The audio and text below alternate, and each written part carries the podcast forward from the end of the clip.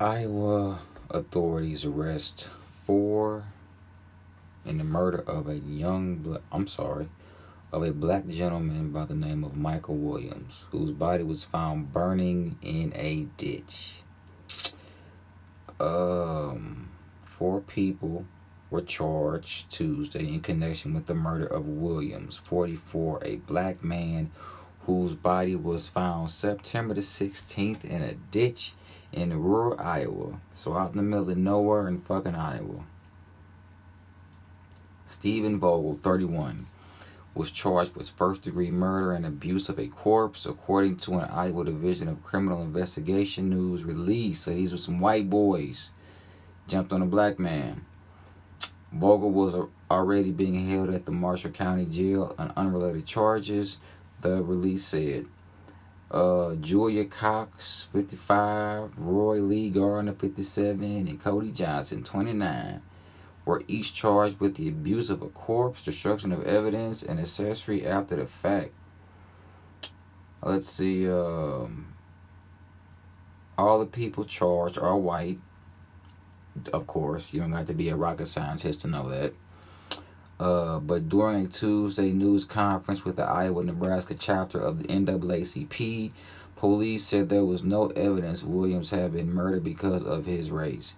We live in America. They always tell us it's not about our race. I cannot believe that black people, black America still consistently persist on getting on this fucking merry-go-round, this fucking hamster wheel. At least one of the suspects, Vogel, who evidently knew Williams, they said. Um, Grinnell Police Chief Dennis Riley called for the community to help Williams' children.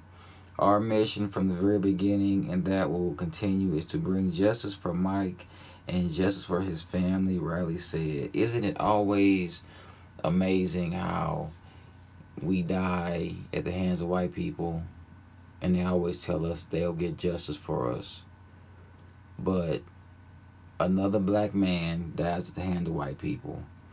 And there's a caption here underneath this picture I want to read. It says, The body of Michael Williams, 44, was found burning in a roadside ditch. I'm going to say it again the body of Michael Williams, a 44 year old black man, was found burning in a roadside ditch in rural Jasper County on September 16, 2020. The Syracuse, New York native had been living in Grinnell, Iowa. For all these people who constantly want to tell black America that is safe in this country.